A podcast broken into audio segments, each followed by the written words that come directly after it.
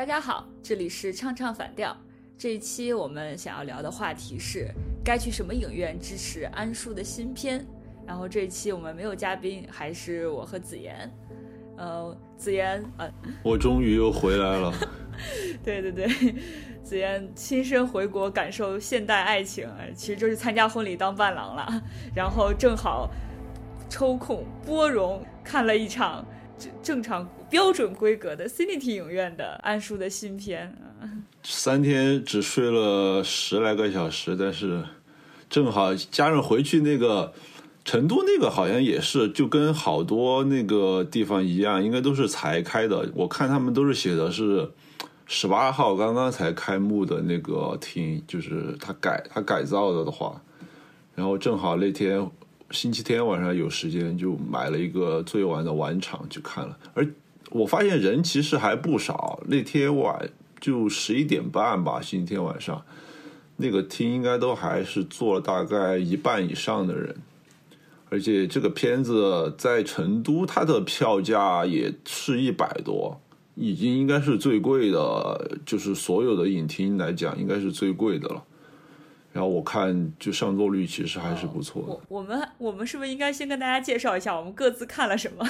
对对对对对，先说一下，先说一下。对，呃，你已经说过了嘛？你看的就是 Cinity 的影厅。然后我呢，是因为北京其实是有四家银幕的，但是我我其实又听说其中三家都在装修啊。所以说，理论上说，标准的那个 City 影厅只有一家，也就是一块银幕，也就是在朝阳大悦城的金逸影院。好像这个是李安亲自去调试过的，就是对。所以说，如果看的话，可能首选就是这个了。但我因为我订票订的比较早，我特别关注这个事情，所以基本上就是预售的时候，我就每天都在刷。然后不知道朝阳大悦城是出于什么考虑，然后。据我们的呃隔壁的友邻那个播客展开讲讲的主播康迪老师说，他们好像是没有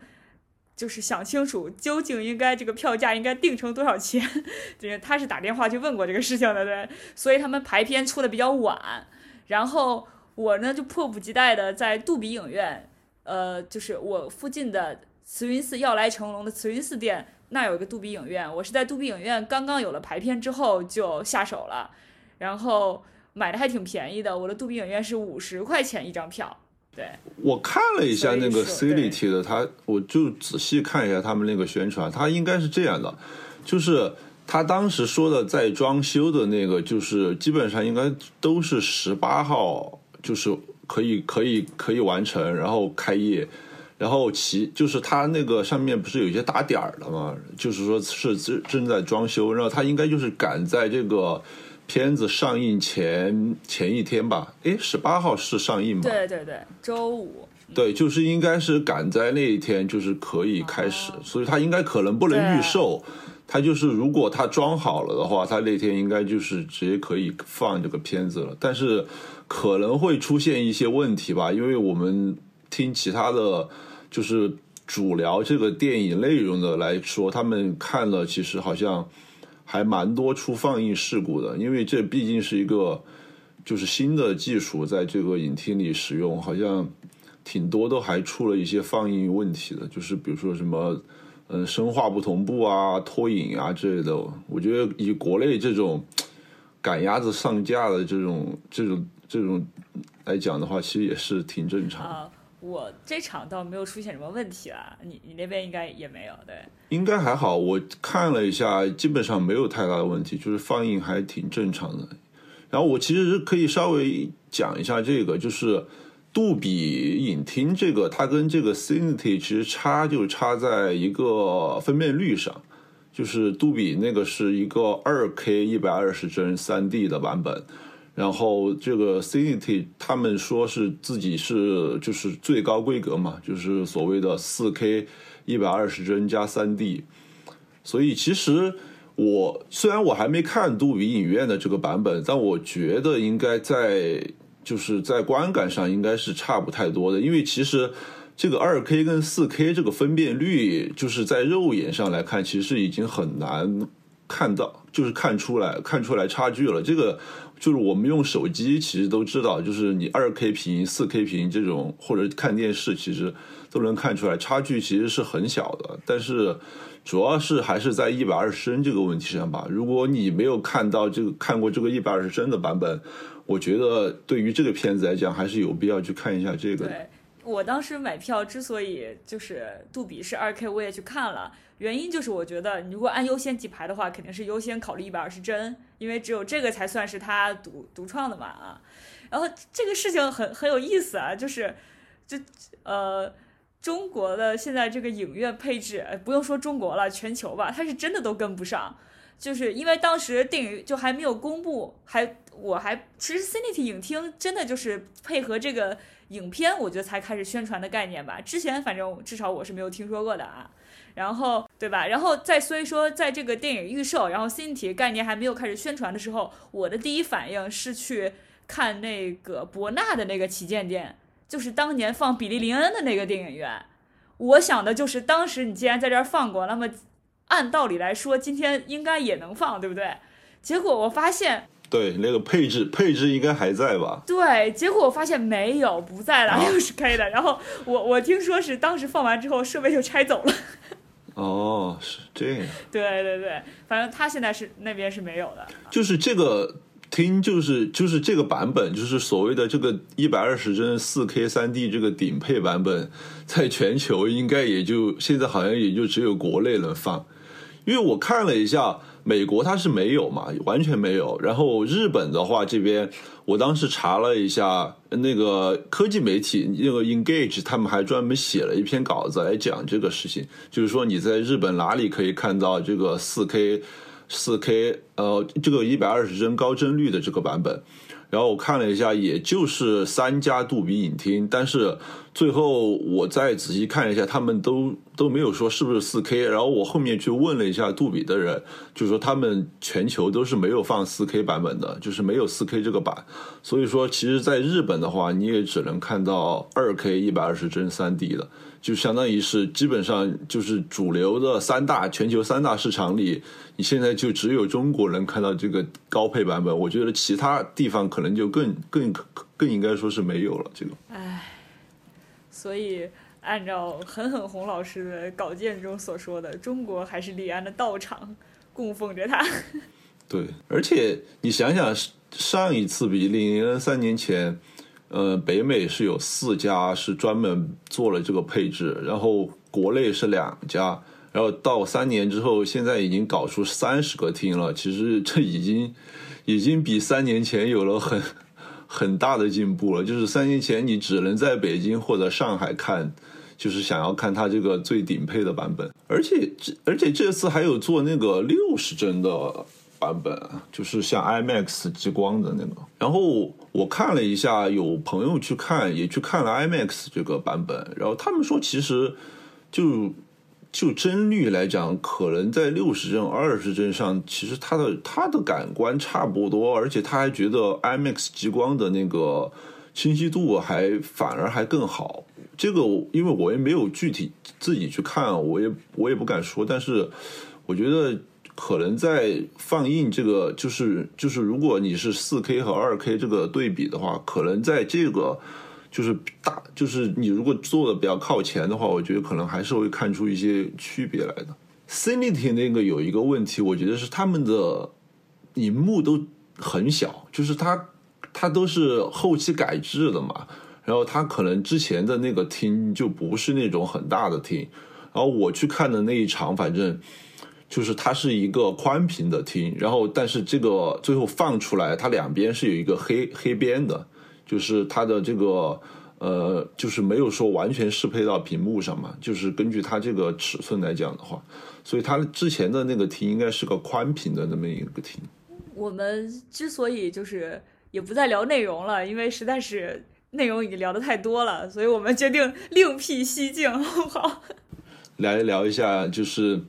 我们是想就是说根据这个电影，然后衍生到就是整个现在这个影院就是放映的这个这一块儿，就是就是大家应该看什么样的，就是在什么样的厅看什么样的电影，有一个大致的梳理吧。因为现在其实这种所谓的高端影厅也相当多，IMAX 当然大家都知道，然后现在这种 Cinity 啊、杜比影院啊，然后包括还有那个三星的那个。L E D O O L E D 的那个全全呃那个 O L E D 影影厅，现在也是这种高端影厅之一嘛，所以其实现在百花齐放，就是很多厅，但是就是观可能普通观众他其实没有很在乎这个，如果不是像《双子杀杀手》这种片子的话，可能其实影院他也不会太过强调这个他们的这个放映格式是什么样的。嗯，我觉得呃。你平常是，就是如果你选的话，你最优先选会选哪个厅啊？如果是放在前年，就是前年或者是去年上半年的话，我可能都还是首选 IMAX 吧。就是 IMAX，就是一来是它的尺屏幕尺寸，这个是就是大家都最最最了解的，就是它的大屏幕，屏幕很大，然后整个厅也很大，然后包括。它的亮度啊什么的，尤其是在看三 D 的时候，我觉得这是一个很关键的。就是国内的多数的普通的厅的话，三 D 的那个亮度是很很差的。然后 IMAX 可在这一块是做的比较好的。然后加上有一些片子可能是有一些 IMAX 镜头，然后有一些它的特殊画幅，这个的话 IMAX 我觉得应该是首选。然后就是后来去年开始比较。兴起的就是杜比嘛，杜比影院。然后这个杜比影院虽然它可能尺在屏幕尺寸，然后整个影厅的尺寸上会差一些，但是它的我觉得它的整体的这个氛围是最好的，就是从呃呃音响，然后到它的画面，然后到它的亮度，然后包括。沙发就是座椅的这个 舒适度来讲，整体整体来讲，我觉得是最好的。所以从去年开始，其实杜比影院我是看的比较多的，虽然非常远，当时那家杜比影院离我家非常远，因为 i 一般现在就 IMAX 的普及程度来说，就是基本上附近的影院可能半小时之内你能到达的影院，可能应该都会有 IMAX 了，但是。相对来讲，杜比影院的普及率还是要偏低一点的。但是，就是即使是远，我有些片子我还是情愿会去看杜比影院的版本。呃，我也是，就是杜比影院是它在北京是这样的。我知道的两家是要来成龙的五棵松店和要来成龙的慈云寺店。然后我是一直离慈云寺比较近，但是如果五棵松那边邀请我的话，我也是义无反顾的会去的，因为五棵松那个影那个。那个杜比影院，我觉得它屏幕荧幕要比慈云寺的要大。我觉得它是这样的，就是他们其实还是有一点那种，就是原生的和后期改造的这个问题吧。我觉得在这里面，就是有些影城，就是那种如果它是新开的影城，它的那个杜比影院肯定就是从它这个影城设计开始，它就他们就已经在进入这个流程了，所以它那个厅。对于它那个整体方案的那个落实，其实是要好很多的。但如果像一些后改的，因为慈云寺那个影院之前，就是我住在北京的时候，我就住那个慈云寺那儿嘛，所以他那个影院我是知道的。就是他那个影院应该是后改的，就是他因他因因为它不是新建的影院嘛，所以它肯定是后改后期改出来的。但它可能在一些。方面可能会有一点点缩水，就是它可能在硬件配置上，比如说放映的，呃，那个规格或者它的那个音响这些数量上可能是一样的，但是它整体的那个影院的呃尺比例的改造，这种它是肯定没有办法说，我再把我这个厅扩大了，因为这种设在前期设计的时候，它的厅就是这样了，它可能就没有办法再去呃深改它这个建筑。所以这个上面可能还有一定的缩水，所以我觉得可能是这个问题。因为我去看了，就是我在上海的时候也去看了三，他三家杜比影院，当时我都去过。然后他当时在那个爱琴海那边是他的第一家，呃，就是市区内的第一家嘛。那个就是他跟红星美凯龙一起合作的，当时他那个厅就是效果非常好，而且他的那个整体的就是氛围啊，包括它的那个座椅什么的，都是我当时就觉得都特别好。然后后面去过两家。就稍微相对来说要差一点，我觉得就是虽然说在观影的那个感受上是差不多，但是就是说，比如像座椅啊什么的这些，可能他就是不是他前期就跟他一起合作的这种，所以我觉得可能会有一些稍微的有一些缩水在里面。呃，然后呃，我其实选择跟你是一样，我这两年也是优先选杜比影院，然后是 IMAX。然后剩下的就剩剩下的就随随便选了，对，随意了。但是一定要闪避的就是中国剧目。好，可以由你来重点吐槽一下 对于中国剧目。我不知道这是中国剧目普遍的问题，还是我这里要点名了 UME 双井的那家电影院 UME，他们家的那个中国剧目灯泡一直特别的暗，然后就是。迪士尼的宣传在北京的看片经常就安排在那家影，就是那那个影厅，导致我记得我在那边看了两部，一个是《雷神》《雷神二》，呃呃不是错了，sorry，《雷神三》，然后还有就是那个最前一部《星战》，嗯，第八部是吧？这对这里面有很多，尤其那部《星战》，它有很多的夜戏，你记得吗？哦，对，我全程没有看清楚。啊。就是很糊，非常糊，根本就看不清楚。所以中国剧目除了大一无是处，真的是。啊，中国剧目其实就是说白了，就是业内大家都知道，它就是一个高仿的 IMAX 嘛，就是它是就是拿就是借用 IMAX 的那些技术，然后也不叫借用啊，就是仿制吧，就是类似于仿制 IMAX 的技术和它的卖点，就是大大屏大荧幕，然后。整个的关哦，我想起来，我看过，我看过一场中国剧目了。我突然想起来，是那年的《神奇女侠》，《神奇女侠》在上海放的时候，我当时不知道为什么，我就选了一个那个，就是我们那边的一个中国剧目，然后看完，看完之后，我觉得就是观感就很奇怪，因为我觉得它的那个是，我不知道是。是那当时放映的问题，还是就是那个厅的问题？就是它的色彩都整个，我就觉得有点奇怪。因为我后面又去二刷的时候，我是去看了一遍 IMAX，然后所以我觉得它整体的颜色跟 IMAX 来对比的话，有一点偏色。我不知道是当时放映的问题。然后应该那一次就是我唯一一次主动去看中国剧目，后面就再也没有去过了，因为。上海好像中国剧目也不算太多吧，就是附近的家里附近的影基本上没有看到有这个厅的。然后现在的话，其实好像还有一些厅也是比较比较主流的那种，就所谓的高亮的三 D 啊。因为我们知道那个就是现在三 D 的主要的问题就是它的亮度实在是太差了，就是好多影院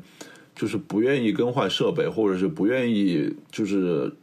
经常的替换那个灯泡放映机的那个灯泡的亮度，所以导致经常三 D 普通厅的三 D 的话就非常的暗，这也是一般来说我们都可能选择好一点的特效影影厅的主要的原因，因为现在多数的国内的放映都是后期转制成三 D 的在在放，就是如果你戴上眼镜的话，很多时候。就是就是夜戏，就是我们讲的夜景戏比较多的电影的话，看起来真的非常的恼火。现在还有像什么 Real D 啊，然后包括那个什么 Lu Lulex 啊，Lu Lulex 那个剧目厅也是主打的就是高亮嘛，就是什么金属屏高亮，这个我我印象还挺深的，因为之前。今今年年初的时候，那个，那个片子叫什么？阿丽塔，就是那个片子上的时候，我第一场是就是在那个 Lulex 的那个剧目厅看的，然后当时的那个观感其实也还蛮蛮好的。我觉得就是作为非 IMAX 或者杜比影院来讲的话，他们的那个。亮度确实是有保证，因为他们当时主打的就是一个所谓的什么六 FL 流明的一个高亮度嘛。然后我当时看了他们那个放映，确实效果还是蛮好的，就是整体的亮度来说都是有保证的。我觉得就是看三 D 来讲的话，亮度是一个很大的问题，就是就是在不考虑所谓的色彩啊、音响啊这些，我们都抛开，就是你先先能看不看得见。我们再再谈再谈看的就是效果如何，就是很多地方你要是看都看不清，就就没有就没有所谓的画质这一说了，就是二 K 四 K 什么的就就不用考虑。就其实我们一直在说杜比影院，其实后来我也是从业之后才了解这个概念，就是它其实是。杜比全景声加上杜比世界，再加上杜比三 D，然后整一个整体的一个设计。所以说，我们有时候我们选影院的时候，你看到它括号里面标着杜比某某，它可能是配置了某某个设备，比如说它配置了全景声，或者它配置了呃杜比世界这样。这个就是一个就是所谓这个概念离离清的问题，就是就是。太多普就是普通的观众，他可能没有没有说会去太太在意这个，就是他如果没有亲自去看过，他可能其实不知道这其中的分别。然后就包括其实有一些影院，它就是可能厅就是一个普通厅，但是它只是配备了一个杜比全景声，它也会打出自己是杜比杜比全景声听。然后你如果不注意的话，你会觉得啊，这个跟杜比影院有什么区别呢？但其实。来讲的话，杜比影院你你一般进去就是刚刚进门，你就能看出它的那个跟普通影院的差别，就是它的那个整体氛围啊，包括它的那个有一些它的那个自己的一些视觉标识啊这种，而且它的这个整个的打包的这个方案的话，就是对于他们杜比来讲的话，可能是整体来说，就是它所有的技术都运用在这一个厅上面了。就是你在这儿能看到他们的所有的最好的技术，这样的话，它那个效果确实是，而且我有一个，嗯，最大的一个差别啊，就是我在因为日本就是东京这边刚刚开了一个杜比影厅嘛，然后我当时去看了一个二呃二刷小丑的时候去了那个厅，然后我觉得还有一个就是国内的杜比影院它还是放的三 D，就是。这个也是一个，我觉得一个一个小小小瑕疵吧，因为就是杜杜比影院的那个眼镜，他们是特制的嘛，就是跟 IMAX 跟 IMAX 一样是特制的眼镜。然后我觉得那个眼镜非常重，然后而且对于如果是你是眼镜党的，就是本身自己是戴眼镜的人的话，你要戴两副眼镜，对对对对对，非是非常不友好的。就是他那个眼镜其实没有说像 IMAX 那么宽那么宽大，就是。有些时候是罩罩不住的，就是罩不住你整个眼睛眼镜，然后而且他那个眼镜非常的沉，所以说我觉得这是唯一的，就是国内杜比影院的一个问题，就是说，因为他现在都转制成三 D 了嘛，他也没有办法，它多数时候都只能去放三 D 的呃制式的格式的片子，然后导致你在国内的杜比影院你只能看三 D 版，那这样的话你就要戴眼镜，这也是一个问题。而因为我看了那个小丑，在日本这边，它多数都是二 D 的嘛，然后我就看了那个二 D 版的杜杜比，那是这还是我第一次看二二 K 版本，就是二 D 版本，然后我就对我就觉得效果非常好，就是包括色色彩，就是即使是杜比影院，我觉得你戴上眼镜的话，它那个呃色彩和那个亮度都还是会有一定一一定的损失，就是还是没有比你直观的看。要来的好，就你刚才说到眼镜的问题，其实我这次看那个双子擦手，唯一的一个槽点，其实就出在他们眼镜身上。他们那个给我至少交代我手里那个眼镜，我觉得它有个地方没有擦干净，这个其实是非常非常影响的。而且就是像你说到的，就是它，因为它那个眼镜是特制的，就它那个镜片，它可能是为了更好的包裹你，就是不不漏任何光进来吧，它旁边会做的很，两侧会做的很宽。然后你在你要想自己擦那个眼镜是非常困难的，就是你只会越擦越糊。哎，这真的是一个，就是就是我觉得还是跟国内这个放映有问就的问题。就是对，这就是属于放映的细节了，这是不是硬件的问题了？这就是具体的服务细节的问题了。对，就是就是现现在的问题就是大家不愿意看很多三 D 的片子，就是就是也有这个问题，就是还是我们刚刚前提到的，就是。就是太太黑，然后你戴上眼镜就会损失一些的亮度和色彩，就包括之前就是去前年那个事情，就是嗯，《银翼杀手二零四九》当时闹出来的那个抵制抵制三 D 版本的那个事情，其实也也是这个问题，就是当时那个摄影师罗呃狄金斯自己就说，这个片子我当然是最推荐二 D 版本的，就是你当当一个电影的摄影师自己说这种话的时候，那当然没有办法，没有人可以去跟他争论说。就最好的版本是什么？当然是他说什么是最好的，那肯定就是最好的。但是这个片子到国内之后，又又还是出现了，就是我们现在惯常的说要把它转制成三 D，然后放映。当然这里面肯定是有就是票价的问题，票价有提高提升的问题。当然影院它要赚钱，这个是无可厚非的。当然。但是，就是对于你观众观众端来讲，他只能看这个版本，当然是损失，有有一些损失，因为人家摄影师在这个上面有色彩的这种调配啊，或者是有一些专门的呃用心的东西在里面。但是你如果看三 D 版本的话，你就损失掉这一部分了。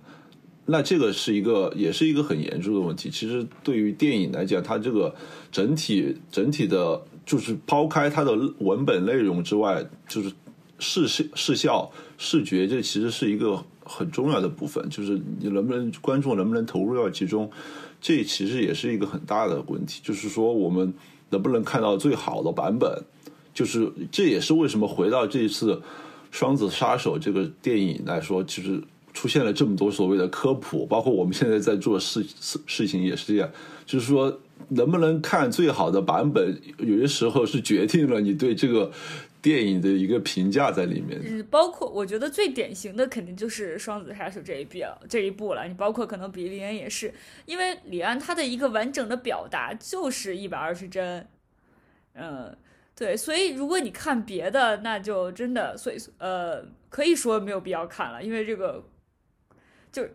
我觉得如果你看别的，其实某种意义上相当于是阉割了。但但是这个确实，但是这个这个和你一个电影剪掉几分钟这个还不一样，因为这个确实它也是无能为力的。你现在的这个状况就是跟不上，对你这个放映就是跟不上，对。因为像你像比利林恩三年前的时候，那那种情况就更严重啊，就是基本上就是百分之应该说百分之九十九的观众都是看不到顶配的。就是当时我是因为正好到了上海那那会儿，然后正好碰上，呃，第一次放映，就是他们在那个上海影城那个厅改成了，就是当时也是跟博纳在北京一样嘛，它是改，对，它是临时改装成了那个一百二十帧的版本，然后当时，呃，就买了票。那会儿你想想，那个当时一张票是两百块钱，就跟现在北京应该 CINITY 的那个票价是差不多类似的。当时两百块钱一张票，想想那个一一般的影，就是一看一场一般的电影，两个人的话就要花掉四百块，这还是相当相当可怕的一笔开销啊！就是你看普通的电影，应该看上四五部了已经。所以说，其实这个成本来讲，肯定是相当相当昂贵的。那如果，但是如果你说，就是他导演在这种格式下拍出来了，那你要不要去看呢？我觉得这个肯定。也是一个问题，就是说，对于影迷来讲的话，你不能看到最好的版本，那肯定就是就就是没有办法的完整的 get 到这个导演的表达在里面。包括有些时候所谓的嗯，导演他用 IMAX 去拍，他其实也是有这个考量在里面，就是说。呃，像洛洛兰，他比较热衷最最热衷于 IMAX 摄影机的人，就是他每次都要用 IMAX 摄影机拍他的片子。那你如果不去 IMAX 看，你看一个普通的，那么这个这个里面当然可能没有那么就是没有像一百二十帧这么呃明显的区别，但是它的那个差异在于就是画幅，就是你你的那个画幅明显要小一些，就那你。肯定还是丢失了一些呃画面信息在里边的，对。但是我们我们刚才其实说到了，比如说一百二十帧和二十四帧，肯定区它肯定是有区别的。但现在就是李安的一个技术上，大家之所以很不支持或者不赞同、不看好他的一大原因，就是因为你说白了，它差异也没有那么大，对不对？对，对，就所以大家不是一直在想说，那卡梅隆是不是那个《阿凡达二》这么慢，是不是他在研究裸眼三 D？那这这个确实是你的直观的感受不一样，对吧？你直观体验不一样。但是一百二十帧、二十四帧到一百二十帧，你确实你可能需要影迷级别的，然后而且还是需要一定的给自己一些心理暗示，你才能够会去把注意力放在。一百二十帧给你带来的不同的感受上，嗯，它其实我觉得就是看了两次这个一百二十帧之后，我觉得它最大的观感一个是亮度嘛，就是它要，就是首先它是要保证的亮度，因为我看他们的那个 Cinity，其实它就是亮度提升很明显，提升到了十流米以上了。这个这个在三 D 下面的它的亮度的话。其实是非常高了，就是说，就是我看，就是直观的感受，你也能感觉到，就是戴上，即使戴上眼镜，它也是非常亮的。然后再一个就是那个清晰度和那个，就是画面的那个闪动来，就是拖影来讲，其实要好很多。就是就是有些时候会有那种感受，就是你会觉得它像是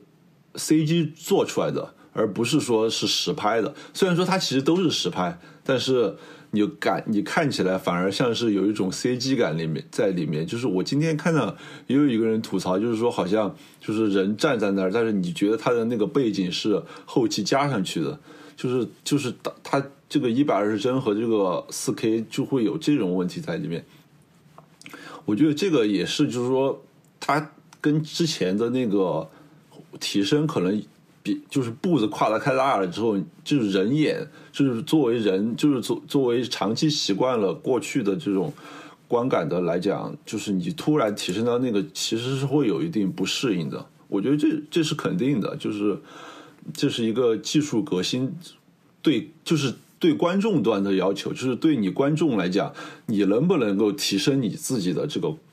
就是对你肉体的这个提升在里面，我觉得它也是一个很硬性的要求。就是有些人他可能就适应不了，就是适应不了那么高清或者是那种高亮的那种在里面。就是他可能看习惯了之前的那种版本的话，他确实确确觉得反而就是你这么这么清晰，或者说你那些动就是动作戏那么就是那么流畅，没有拖影，反而会给我一种不真实的感觉。我觉得这这是一个，就是怎么讲，就是影，就是看电影的人在这接收端，你有没有提升自己的硬件配置，这么一个问题了。哦，反正我看的时候，我是有一种，就是第一次，就是动作如此清晰，导致我我觉得我自己是眼睛跟不上，就是我有这种感觉。对，我觉得就是会有这样的问题，就是当。当它的那个中，就是当我们的当那个电影的内容和它的那个放映的终端都提升了之后，那么你作为接收端，你这个人来讲，你要不要去提升你自己的这个就是接收的这个水准？就是我我觉得这是一个其实值得讨论的问题。就是说，很多人他觉得啊，就是到现在这个程度了，我看了觉得。不适应受不了，那我觉得这个这个情况下，那你要不要提升你自己呢？还是说你就说啊？我觉得这是导演的问题，就是说他他他拍成这样，我没有办法接受。但是我觉得你反过头来，李安他可能会问，那是不是这是不是你的问题？你为什么看这个受不了？李安现在已经开始扪心自问：为什么只有我受得了？为什么你们都没有看出这种独特的美感？对，可能。可能导演就说：“我我都六十五了，我觉得我还能，我还能让自己的生理上能提升到这种程度。那为什么你们这些很多年轻的观众你们不行，对不对？包括可能有些看 VR 会觉得晕的人，我觉得就是 VR 的那个创作者他也会说：为什么我就不晕，你就要晕呢？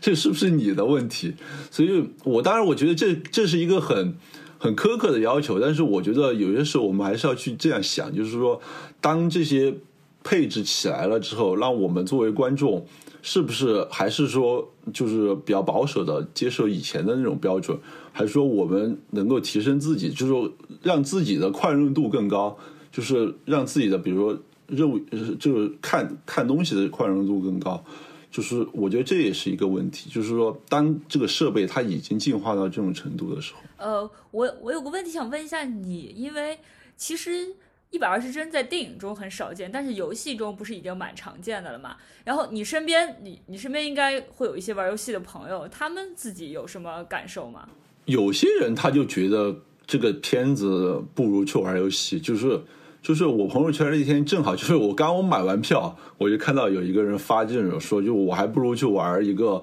呃使命召唤那种，就是那种射击类的游戏吧，因为像就是高帧率这个东西，它其实是在射击或者是第一人称视角的这种游戏里边是比较重要的，因为你比如说你开枪的速度，就是你。你你就是瞄准的这个时候，你需要一个很快的反应嘛？这个时候如果帧率太低的话，你是你是很难瞄准的。这种情况下，就是所所谓的丢帧或者是脱帧的话，其实就会导致你没有办法打中。那这个对于游戏来讲，它是一个很严重的问题嘛。所以说，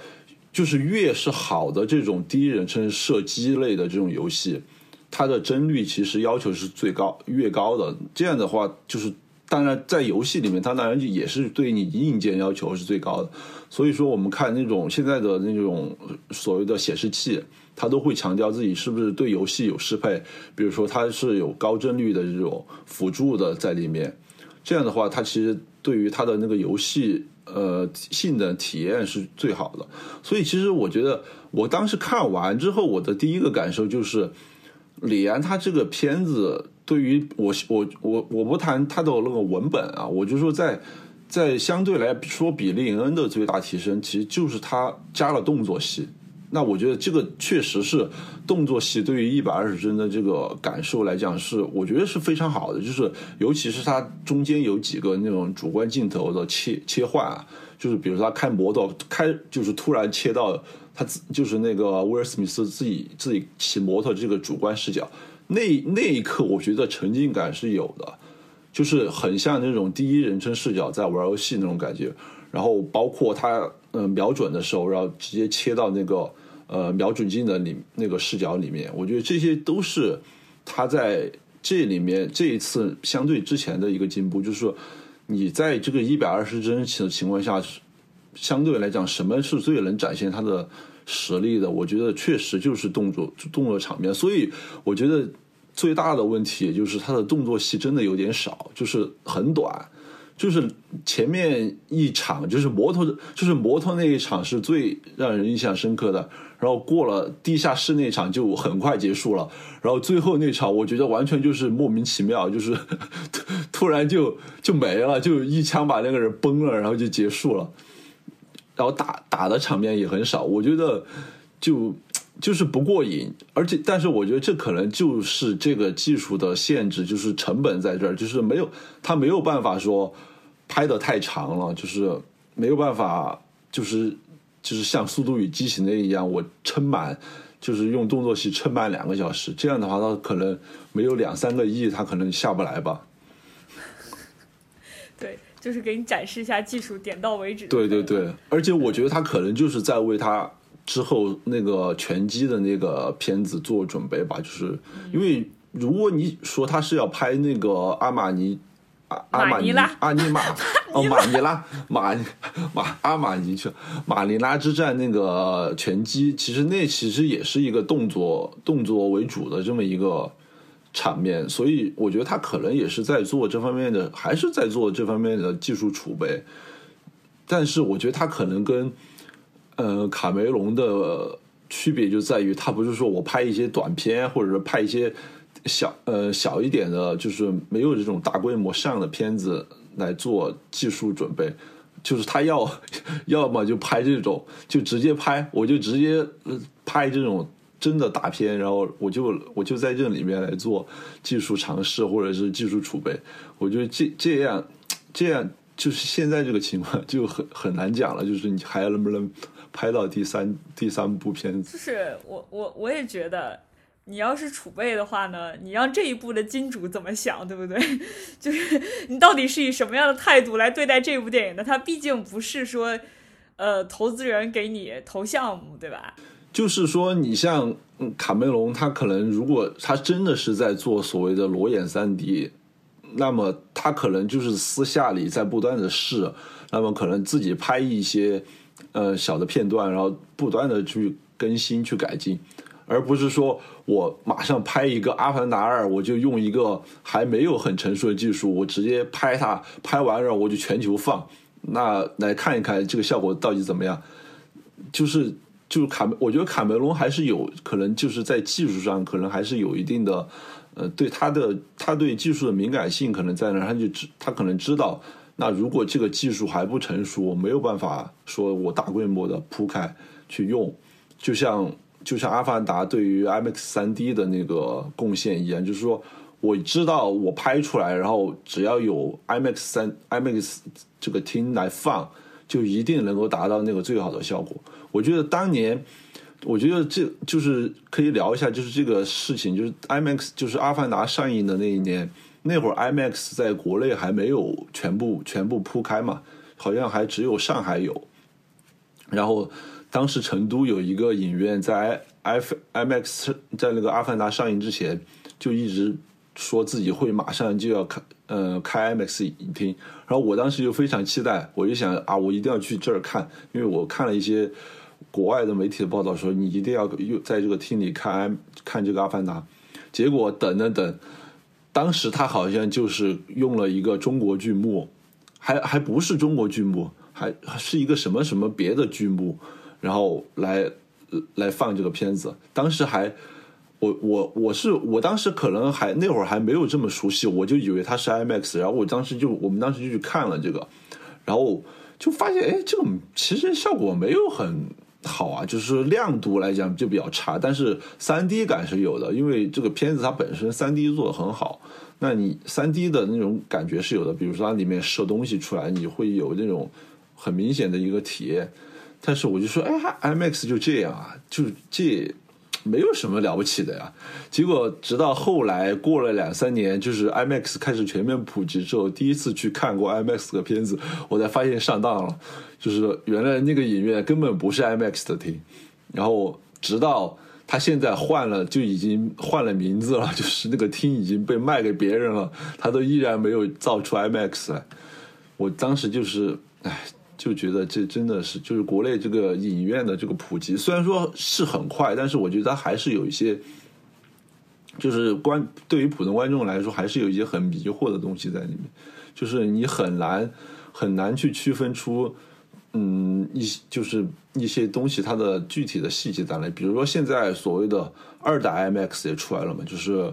我们知道有叫呃激光 IMAX，就是比它之前的 IMAX 的那个放映放映机，它有一些亮度上面的提升。就是之前是数字 IMAX 都是二 K 分辨率嘛，现在的激光 IMAX 基本上都是达到了四 K。然后当然还有更好的所谓的胶片 IMAX 版本，就是国内是没有办法没有办法放的嘛，就是没有那个放映设备。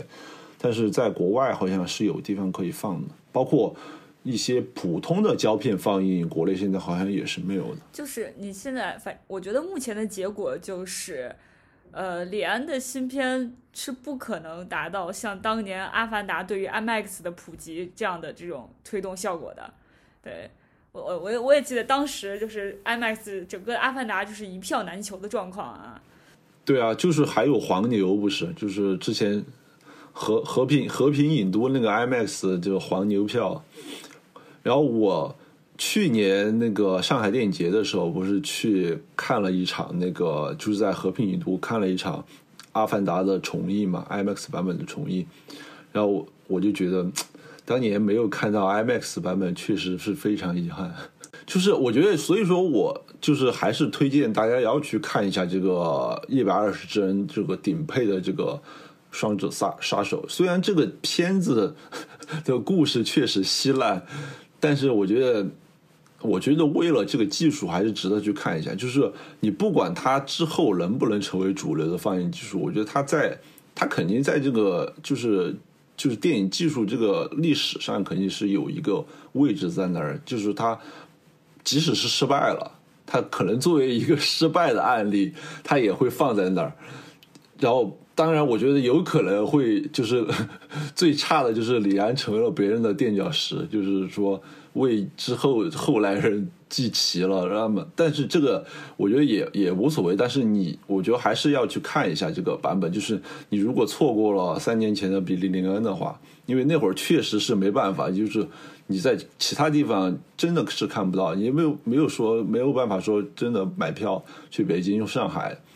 那你现在就是有这个 Cinity 这个厅的话，就是如果在自己的城市有这个厅，我觉得还是可以去看一下。就是一，这好像应该是北京、上海之外，应该可能大概定价都是在一百块钱左右吧。我觉得还是可以去试一下的，或者最差你去看一个，嗯，IMAX 影院的那个版本，我觉得也是 OK 的。应该翻刚才翻了一下我朋友圈，然后有一个应该是平常有玩游戏习惯的朋友，他是个程序员，然后他就觉得这个版本有电影的真实感，又有游戏高帧率的流畅感，真是一种感官上新的升级呢。然后我另外一个朋友直接就什么玩意儿吐了，就 就是所以说你怎么去看待这部电影，就是你想要看到什么，真的会直接影响你对它的评价。我对对，就是如果你是一个就是冲着李安的名字去看故事的观众，肯定是会失望的。就可能会不是失望，可能就绝望了。就对，就如果你连看两部，你可能就是就已经绝望了。但是如果你是冲着这个技术去看的话，我觉得还是会有一定的冲击力的在里面。就是它的这个亮度和它的这个感官上的刺激，我觉得还是有的。就是就是所谓的，就是你如果把电影当做一个娱乐产物的话，我觉得它这个刺激，就是它的这个沉浸感。趋近于游戏，我觉得这不是一个更低低级的评价。我觉得很多人，我这里其实也要说一个概念，就是很多人把电影和游戏放在一起比，就会觉得是贬低电影。我觉得这也是一个问题，就是因为现在好的游戏，它的电影感是很强的，就可能比百分之八十以上的电影更像电影。就是这，我觉得这是一个，就是不玩游戏的人他可能不知道的事情。就是说，你去看，比如像小岛秀夫的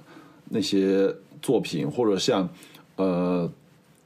像一些像顽皮狗他们的一些作品的话，其实它是一个，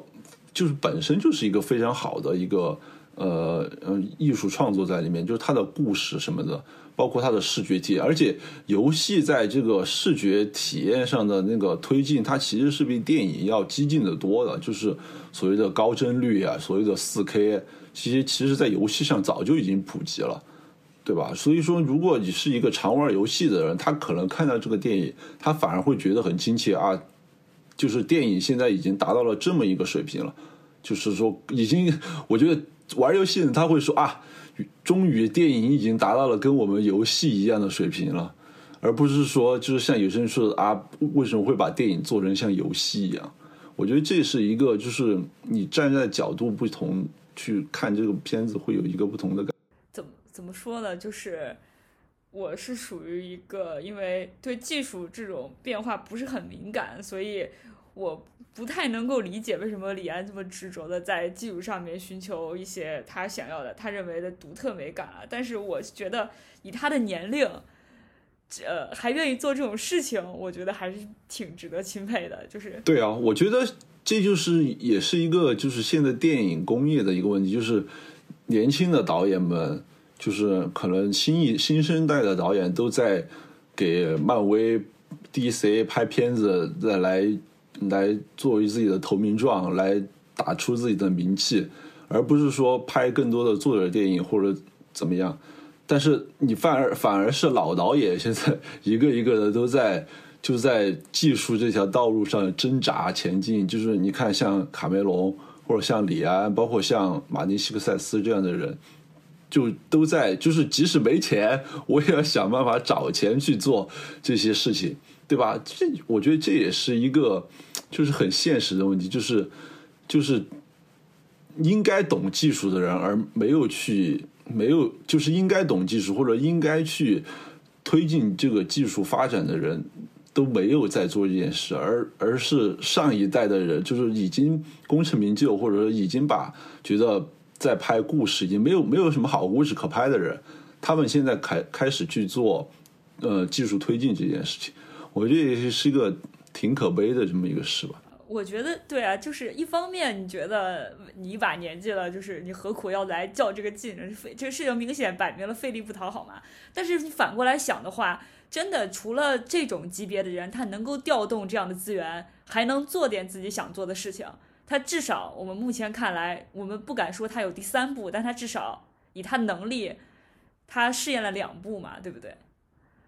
然后有其他的导演，可能就是年轻导演，也许他的想法可能会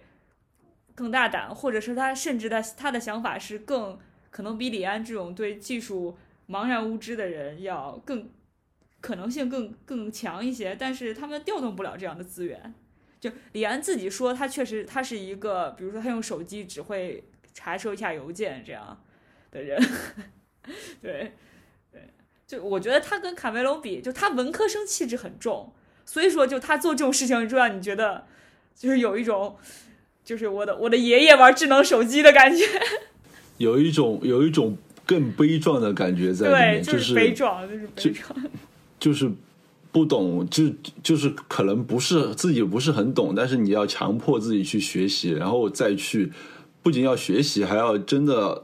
嗯真金白银的去干这件事情。反而反而会有一种更悲壮的感觉在里面，就是我觉得其实就是现在那些嗯成名的导演，他们其实可能都在做这方面的尝试。比如说，其实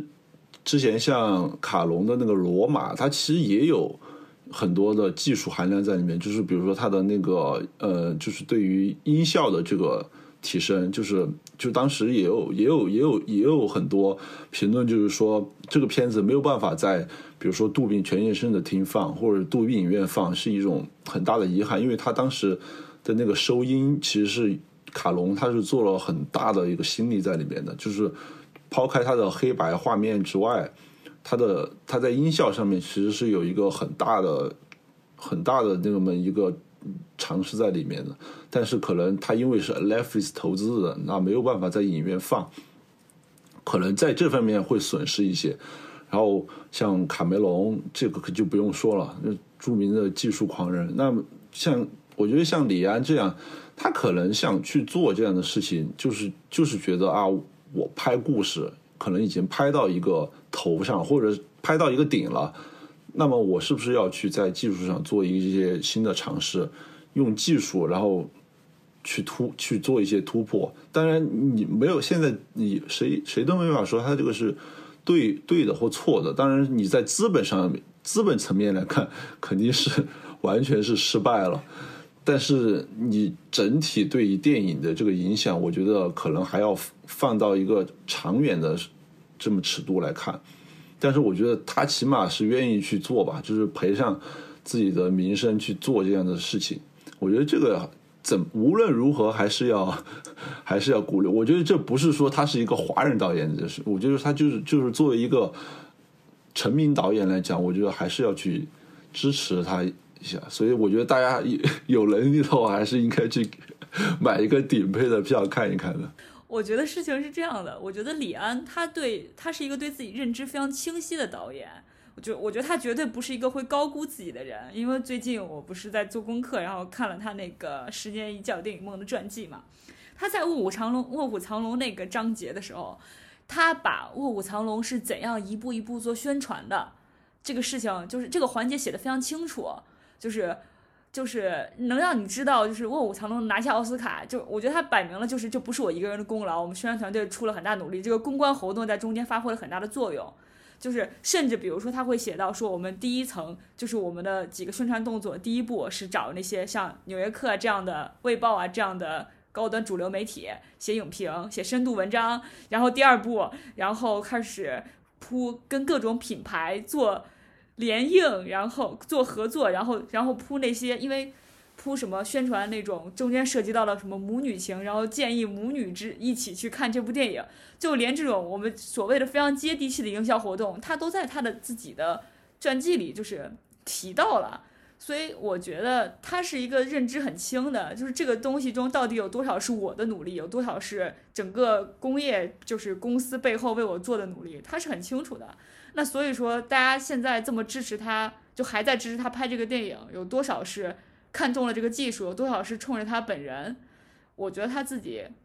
包括现在的评价有多少是出于尊老，有多少是出于真的觉得好，我觉得他自己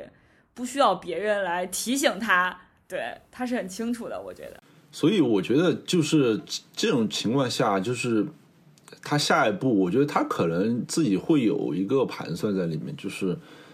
就投资怎么办？就是就虽然我大家都在替，我觉得都就是所谓皇见 皇上不急太监急，就大家都在替李安着急，就说啊怎么办？你看那些现在好多的稿子的标，就是稿子的标题，就是大家都觉得啊李安什么太难了之类的，就是我觉得。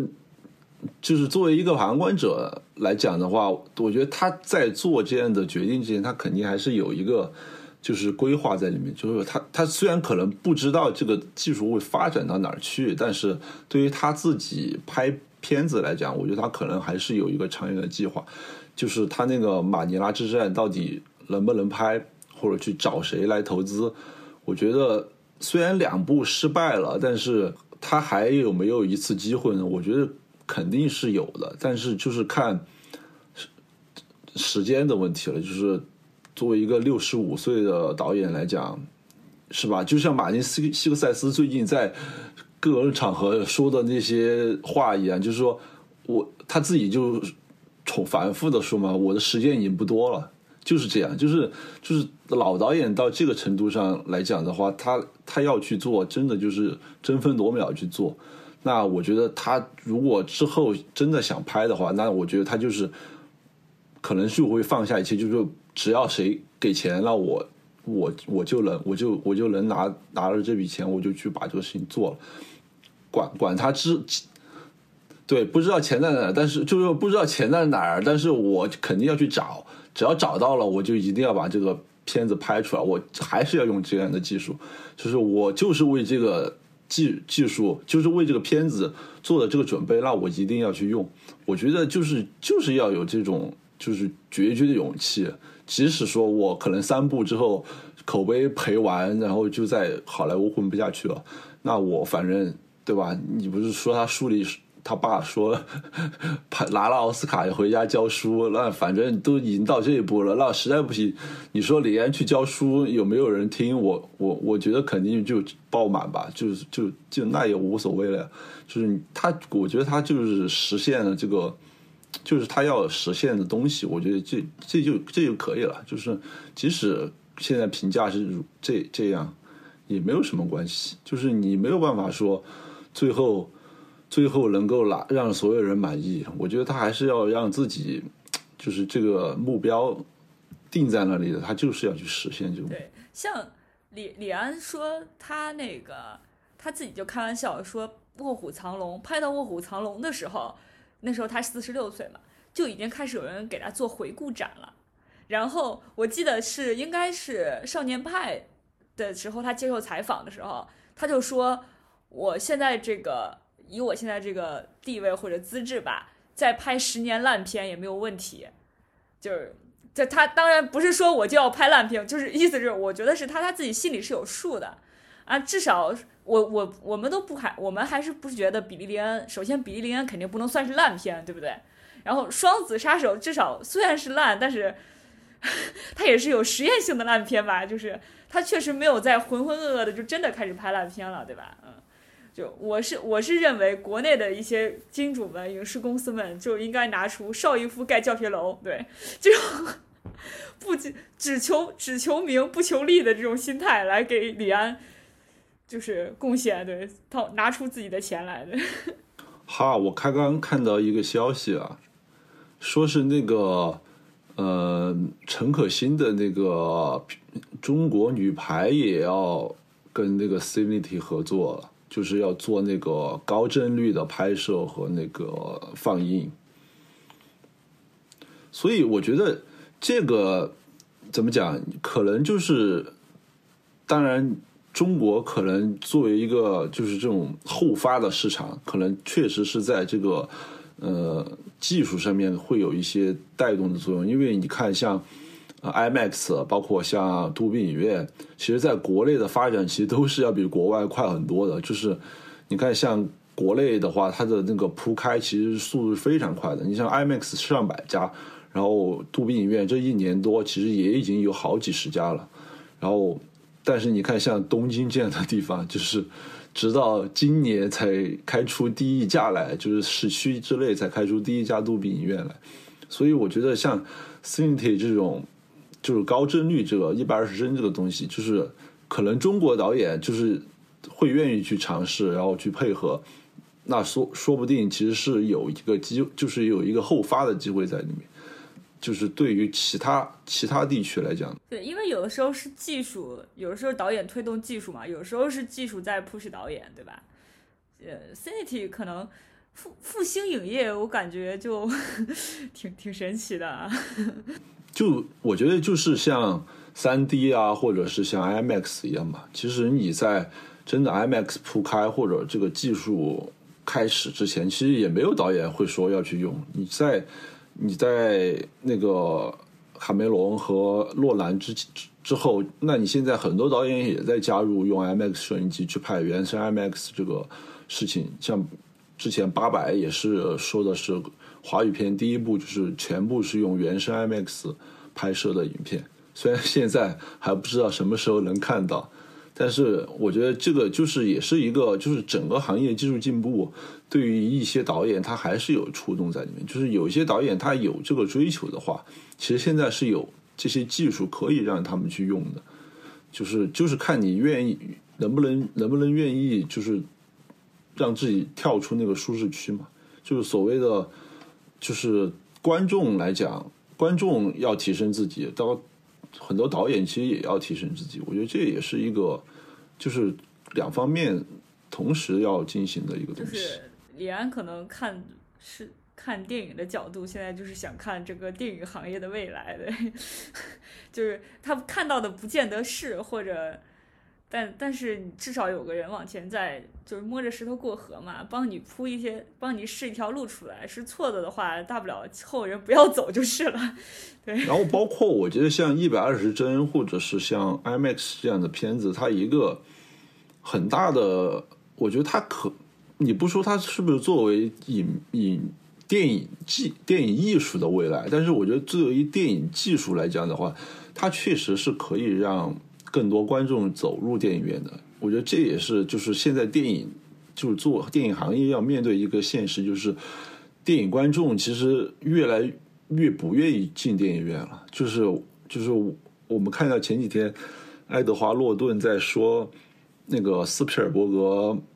抵制爱莱菲斯那个事情的时候，其实他就说，就是现在的电影院对于放映这个。环节来讲，其实是很不重视的。就是我们说到三 D 亮度的问题啊，包括一些放映事故的产生的问题。就是说，当你放映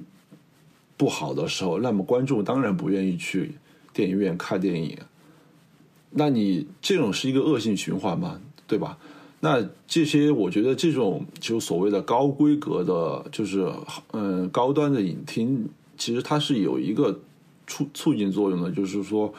那我这些可能没有办法在电视上看，因为有些东西你如果普通的呃所谓的二 D 的片子，其实你可能在电影院看或者在电视上看，其实差别好像不是太大。这是就是 根据 l i f e s 的说法，就是有些片子我在我在电视上看，其实也能看到效果，因为现在所谓的杜比有杜比呃世界和杜比全景声加持的电视多的是了。对吧？但是你可能像我 IMAX 画幅啊，或者是像一些三 D 的技术，呃，或者像一百二十帧这些，那可能真的只能在影院才能有一些更更好的体验。那我觉得这个其实反而是一个对让电影如何在这个时代能够更吸引观众的一个点吧。就是说，抛开故事层面，抛开。我大导演和大明星这些的吸引力之外，技术是不是一个可以作为吸引观众进入影院的点？我觉得这其实是可以考量的事情，就是包括行电影行业自己的那些人，其实也可以去想这个事情。那我是不是说，因为一百二十帧这个事情，那就是能让更多的观众进入电影院？我觉得这其实也是一个好事，对吧？为你电影院现在和普通的家庭的电视比的话，唯一的就是技术和所谓的仪式感吧，以及观影的一个氛围。对，就是，但是你看，就抛开国内，在北美这些地方，包括在日本，其实它的这个呃影院的上座率其实是年年在下降的嘛。就是虽然虽然整体票房是在上涨，但这个是跟票价有关的。但主要的问题就还是在于越来越少的人愿意进入电影院。这当然是有流媒体或者像游戏这些呃竞争对手在里面。这我觉得还有就是像洛顿说的，就是就是就是放映的问题，就是你你影院太不重视服务了，这个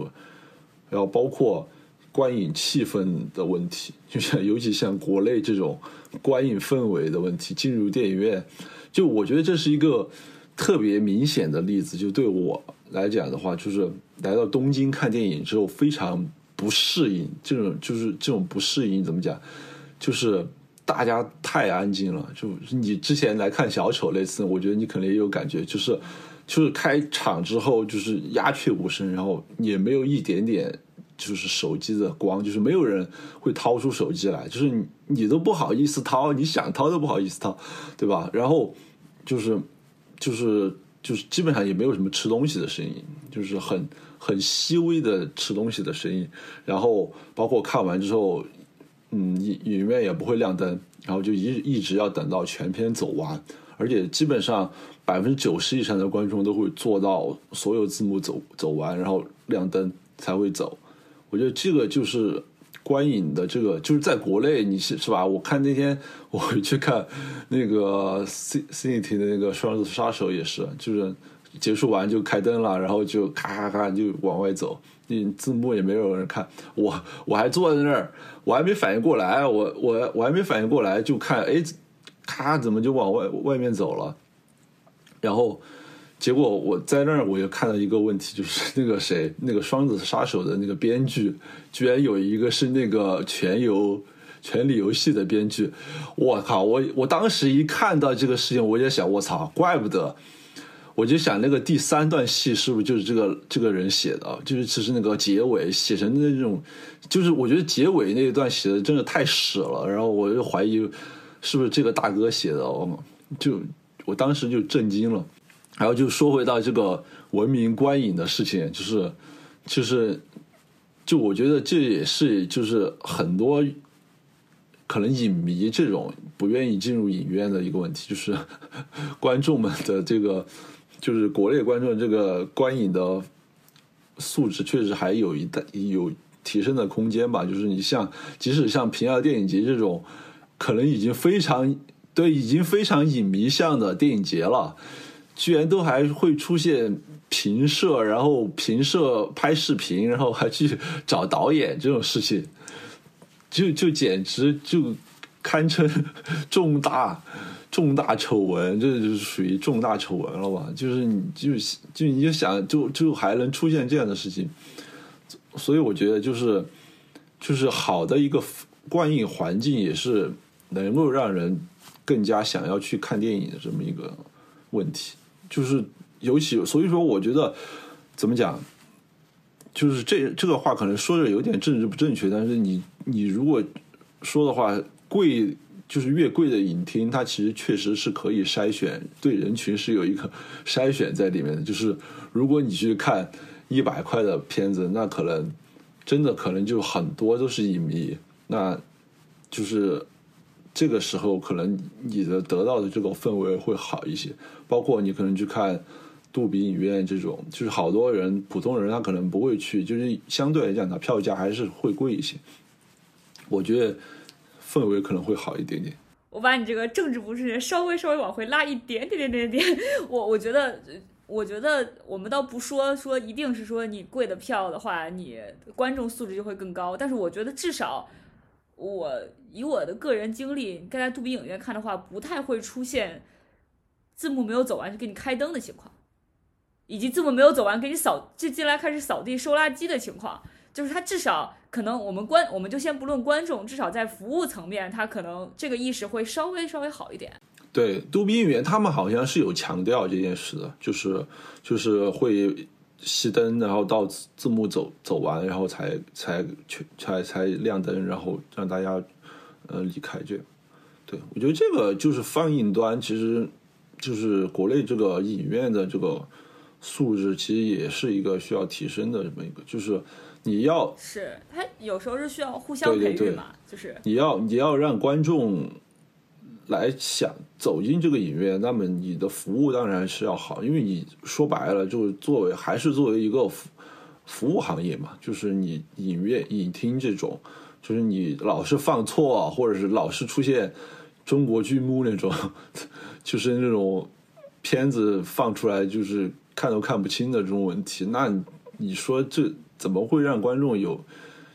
经常来看电影的这种想法，我觉得这这就是一个相辅相成的东西在里面。我记得有一年季客还组织过一个，哦，对，关灯关灯关我关灯看电影的那个什么，对，好像在电影节的期间。但是，一般这种活动就是支持的都是影迷，都是本来本来就不会开灯的人。对，这就是一个问题，就是就普通的观众，其实就是大家在这方面做的，其实还是就是一个是科，就是这个普，就是不是政策，就是这种呃规范的这种普及还不够吧？就像现在可能有一些还是会放开场，还是会放一些那种宣传片，就是不要打电话啊，不要踢踢椅子这种，对吧？我觉得这这其实还是一个好的趋势，就是就是大家会会去愿意去普及这些一些观影的规范在里面。我觉得这个东西其实它这个也是组成组成所谓的影院的仪式感的一块儿，就是你在电影院看电影和你在家看电影区别在哪里？就是你你的投入肯定是要就是。专注的程度其实是要更高的，就是因为你在家本来就是会看手机啊、玩手机啊什么的，其实你看电影其实很难专心的。那你在电影院看电影，当然你我觉得你其实应该是更专注的。总结下来，其实就是推荐大家去看一百二十帧的《双子杀手》，最好赶紧去看，对，赶紧去看，不然就 不然没有排片了，就只用哭了。对，因为我觉得这个单场的放映成本可能也比较高，如果大家都不去看，可能很快就没有了。北京地区的就推荐大家去朝阳大悦城吧。其他的省市好像反正就只有一家，就没有没有什么选择。基本上我看了一下，北京有四家，上海四家，然后深圳、重庆、武汉有三家，然后其他的省会基本上都只有一家。然后成都的就是那个北门上的财富又一城，那个厅就。就是后改的这种，就效果我觉得就要差一些。我觉得我情愿推荐大家去看成都的杜比影院吧，我觉得可能就是整体的感受会更好一些。诶，我看到有有一个科普文章，他说其呃 Cinity 厅的呃就是整个参数下来，应该是杜比影院的清晰度的四倍。对，因为它四 K 其实就是就是所谓的四 K、二 K 的话，它的那个分辨率其实就是提就是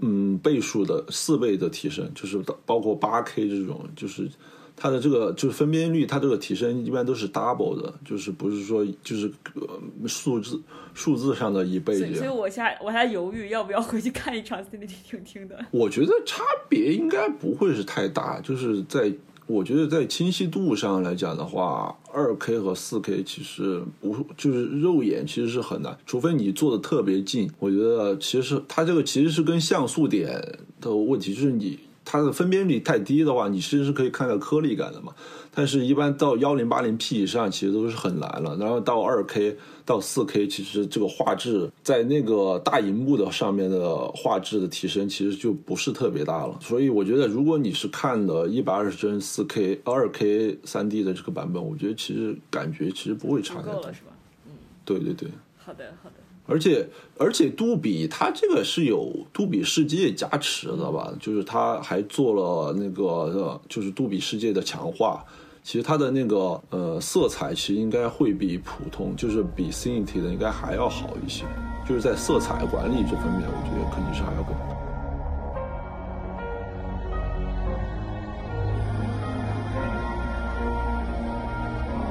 I've seen the world, done it all, had my cake now.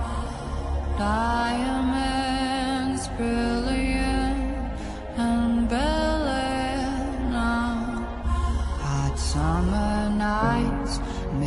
July, when you and I were forever wild. The crazy days, city lights, the way play.